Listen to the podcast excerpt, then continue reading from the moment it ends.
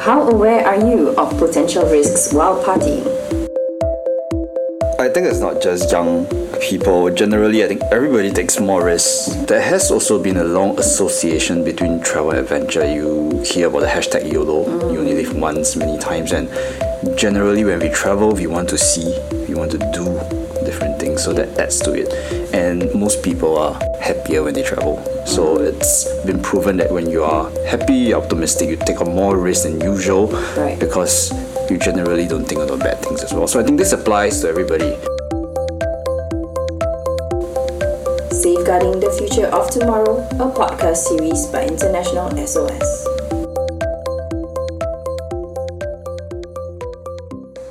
Safeguarding Tomorrow's Future, a podcast for students where we aim to talk about health and safety topics relevant to students, especially if they are traveling abroad for school trips and exchange programs. Today's topic is on Let's Party Safely Abroad, and joining us today we have Dr. Low and Bala. Dr. Low is our Medical Director for International SOS, and Bala is our Regional Security Manager. Welcome, gentlemen. Hi, Shaz. Hi everyone. Following up from our last episode on crowd safety, we felt it was very important to dive deeper into the topic of how can we party safely abroad and avoid engaging in risky behavior that may put yourself and others potentially in danger. So, Dr. Low, maybe could you share with us, you know, your opinion on what makes it, you know, enticing for young people to engage in parties, especially while they're abroad?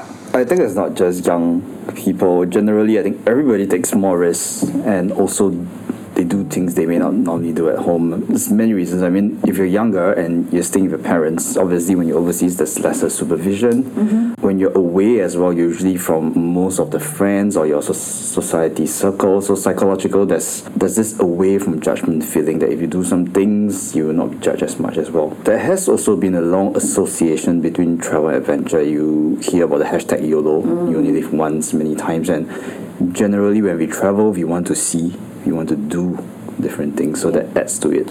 And most people are happier when they travel. So mm-hmm. it's been proven that when you are happy, optimistic, you take on more risk than usual Right. because you generally don't think about bad things as well. So I think this applies to everybody.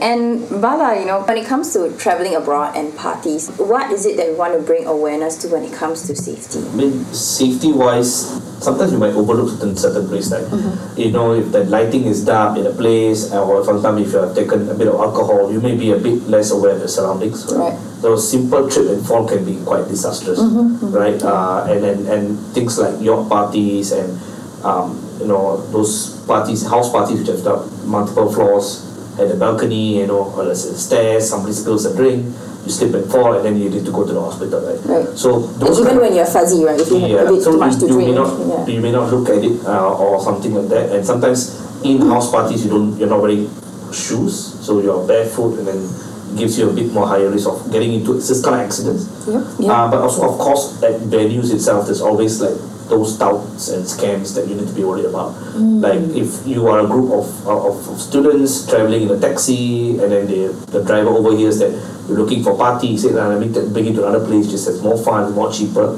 Then you end up go there, you get scammed. Mm-hmm. That, that's quite common, especially in touristy places, and, and they know that you're going to party, right? So they will always try to get you a better deal, but actually it's not.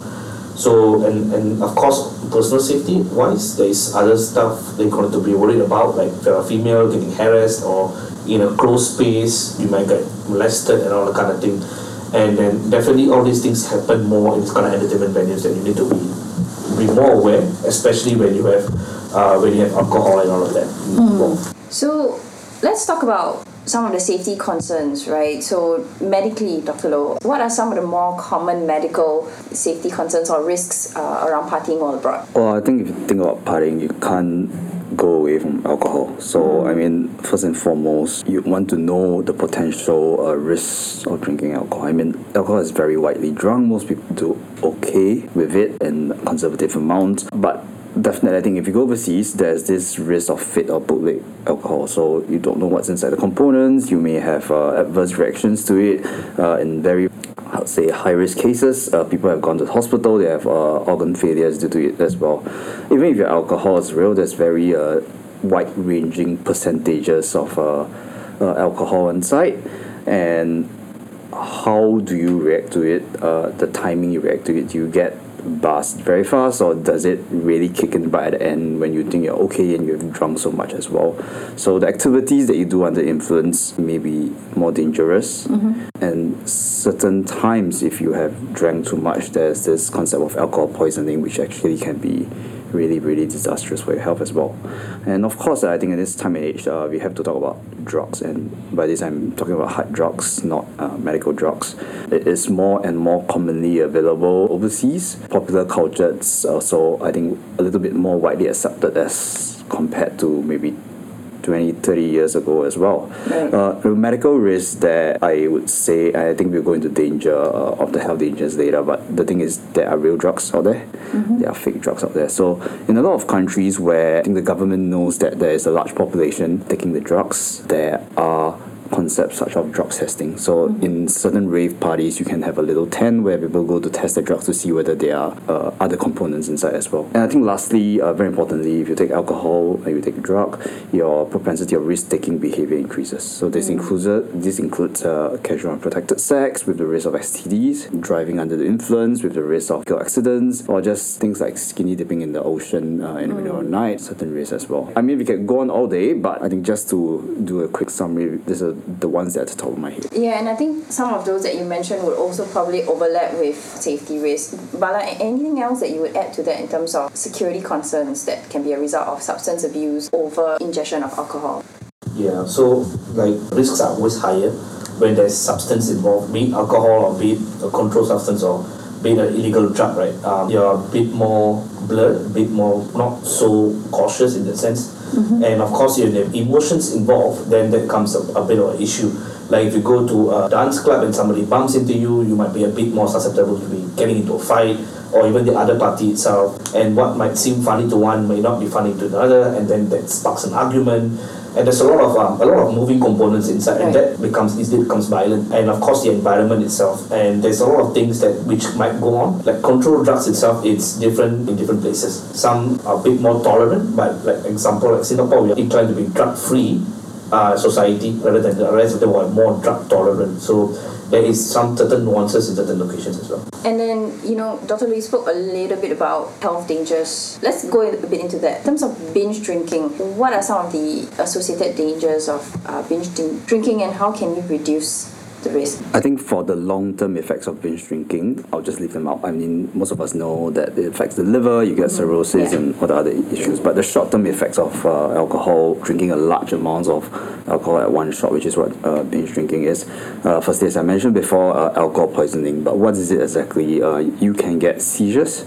You can get respiratory depression where you you lose your drive to breathe, so you can breathe more slowly, and your oxygen uh, saturation in your blood may change as well. And of course, you have a lot of relatively minor conditions like having a very bad headache after a hangover, being really dehydrated, and all that kind of stuff. The other thing is uh, alcohol and certain drugs have a synergistic effect. So, be it medical drugs, simple things like antibiotics, or hard drugs, which uh, there's a wide range of them as well. They, meaning it becomes worse when you combine both together. yeah, they become more potent, so they act on each other, and before you know it, you are in this state where you are really, really uh, not yourself, you're buzzed, and the, the levels on your in your blood are really, really high as well.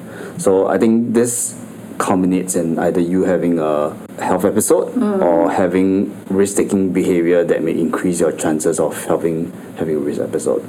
So how do you reduce the risk? I mean, Number one, drink in moderation. You go slow because certain substances hit you hard later on. Mm. So that complacency that you are gonna be fine is probably the riskiest of it all. So kind of know your limit. Let's say, I mean, somebody who has been drinking for a while usually knows like oh after five uh, units of alcohol this is where I really need to watch it and slow down. If my friends try to make me drink more I'm going to pour that shot of alcohol into the grass kind of thing. So go slow drink in moderation. Uh, don't think that just because you feel fine after after two three shots you can go on for the rest of the night. The second thing is ensure you're not taking anything else because that will have a synergistic effect. So be it medications drugs just be very careful with that. And thirdly I think have a designated buddy. Like if you're going out with a group, have one person that's gonna have be staying more sober that night to take care of everybody. I know like a lot of the ladies do that in this day and age. The men need to do that as well. And then, how, how about drugs? Are there any difference in terms of the health dangers that they need to know about? There's a wide variety of drugs, and they all have very different effects. Uh, generally, the acute effects of drugs that you need to know about, firstly, they are the psychiatric effects. And especially some people are more prone to this. Maybe genetic, it may be because you have underlying uh, mental health challenge already. But some people, when they take drugs for the first time or they have taken a dose that's not what something they used to, they may get things like panic attacks. They can get very, very anxious. They can get hallucinations and they will act out on that. So that's a danger itself. From the physical health point of view, certain drugs, I'll just quote MDMA, which is very popular in a lot of countries, it causes things like high blood pressure, hyperthermia, especially if you're not ingesting enough uh, fluids as well. Mm. And then ultimately, a lot of them result in a loss of consciousness and seizures. That's usually the end part where you have probably overdosed Right. as well. Um, and on top of that, I think something we have read about a lot, and I mentioned briefly just now, was adulterated drugs. So drugs may not, let's say you think you're taking MDMA, it may not be 100% MDMA, Right. and it may be adulterated fillers, chemicals, even other drugs, and sometimes they add in uh, medical drugs inside as well. So uh, MDMA pill may have ketamine, it may have some other uh, caffeine or whatever inside.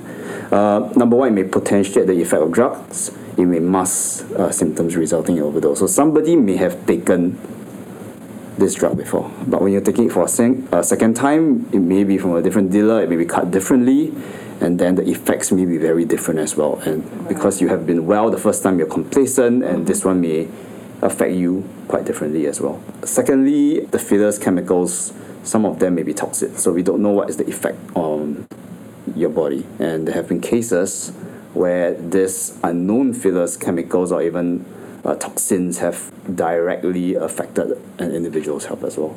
And then, so we talk about you know all these dangers that can happen to you. You know when you drink too much or you take drugs, and you know probably at this point of time, our listeners know that okay, I, I should know my limits. I should not be indulging in too much. But what happens if that happens accidentally? Like someone spikes your drink or something. You know what do you do? I think um, generally there are certain telltale signs you can see uh, or you can feel, right? I mean, I mean uh, if your drink has suddenly changed in color or there's some residue at, at floating on the top or at the bottom of the glass, uh, you may know that you know this is not what you bought or this is not what you subscribed for, right?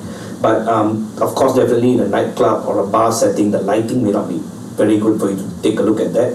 So another way is we take a sip and it tastes awful or it tastes very different from what you ordered, then it's good for you to actually uh, stop drinking that and review whether it's really what it's supposed to be drinking. Um, and then of course there's there's a lot of things that and maybe even if you accidentally ingested it, maybe you start to feel very weird, you start to feel nauseous, um, which you know that you will not be doing after one or two drinks, but you suddenly start to feel uh, very dizzy. I think that's already a, a common common man sign to say something's wrong, right? Yeah, like So- listening to your body, right? Yeah, because if you know your limits, you know what you're drinking. But of course, once you second, uh, once you're down to drink, you realize that something is very different. That's I think a very good warning sign for you to you know seek for help or probably get out of there. I think probably listening to your body is the most important because a lot of the chemicals these days are they're colorless, and the amount that you put into a drink is is very little, and actually the taste doesn't change that much. I mean, compared to I don't know, 20 years ago when that the stuff you said uh, is more obvious. But definitely, I think you should have the safety precautions beforehand. Have that buddy know how to listen to your body. Yep. And Dr. Lau, just curious, you know, if that does happen to you, how, how long do drugs generally stay in the system? Yeah, you know. So when so when people ask how long do drugs stay in the body, usually there are two intentions. One is how long will I take to recover? That means how long do the effects of the drug stay inside me? How long do I feel buzz, hangover, or, or, or high? It depends on the drug you're taking, the dosage you're taking. It also depends on the individual because the way we metabolize uh, drugs or even food is widely variable, and also on your on your tolerance as well. So there may be this baseline level in your body, but it's a case by case basis. The other intention where people ask this is how long does it stay before I can get tested? So yeah, we get that quite often. And the thing is, uh, it also depends on drugs. It also depends on the modality of testing as well. So as a as a rule of thumb for urine testing, uh, it's anywhere from one to seven days, depending on the drug and the modality that you ingested. If you're doing hair testing, then you're allowed because it stays there for months. And that's usually for your hair. which- So I thought there was a quite interesting uh, conversation around you know partying, ingestion of substances. What I would bring up from this episode, you know, if there were three key things that I would want to uh, remember, is that firstly you are a lot more vulnerable when it comes to substance abuse while you're partying abroad. I think Dr. Low mentioned a lot about complacency and, and knowing your own limits and, and not being complacent just because you know that you know you can drink this certain amount, but it, it differs uh, in different situations. Um, and then also, of course, understanding both the health and security risks, uh, which both our speakers shared a lot about. And then knowing what to do if you ever find yourself at risk. So, you know, listening to your body, finding a safe space, finding a safe person, and then, you know, obviously seeking medical help when, when you eventually need it. So, thank you, Dr. Low and Bala, um, and joining for our next episode where we talk about mental wellness while abroad.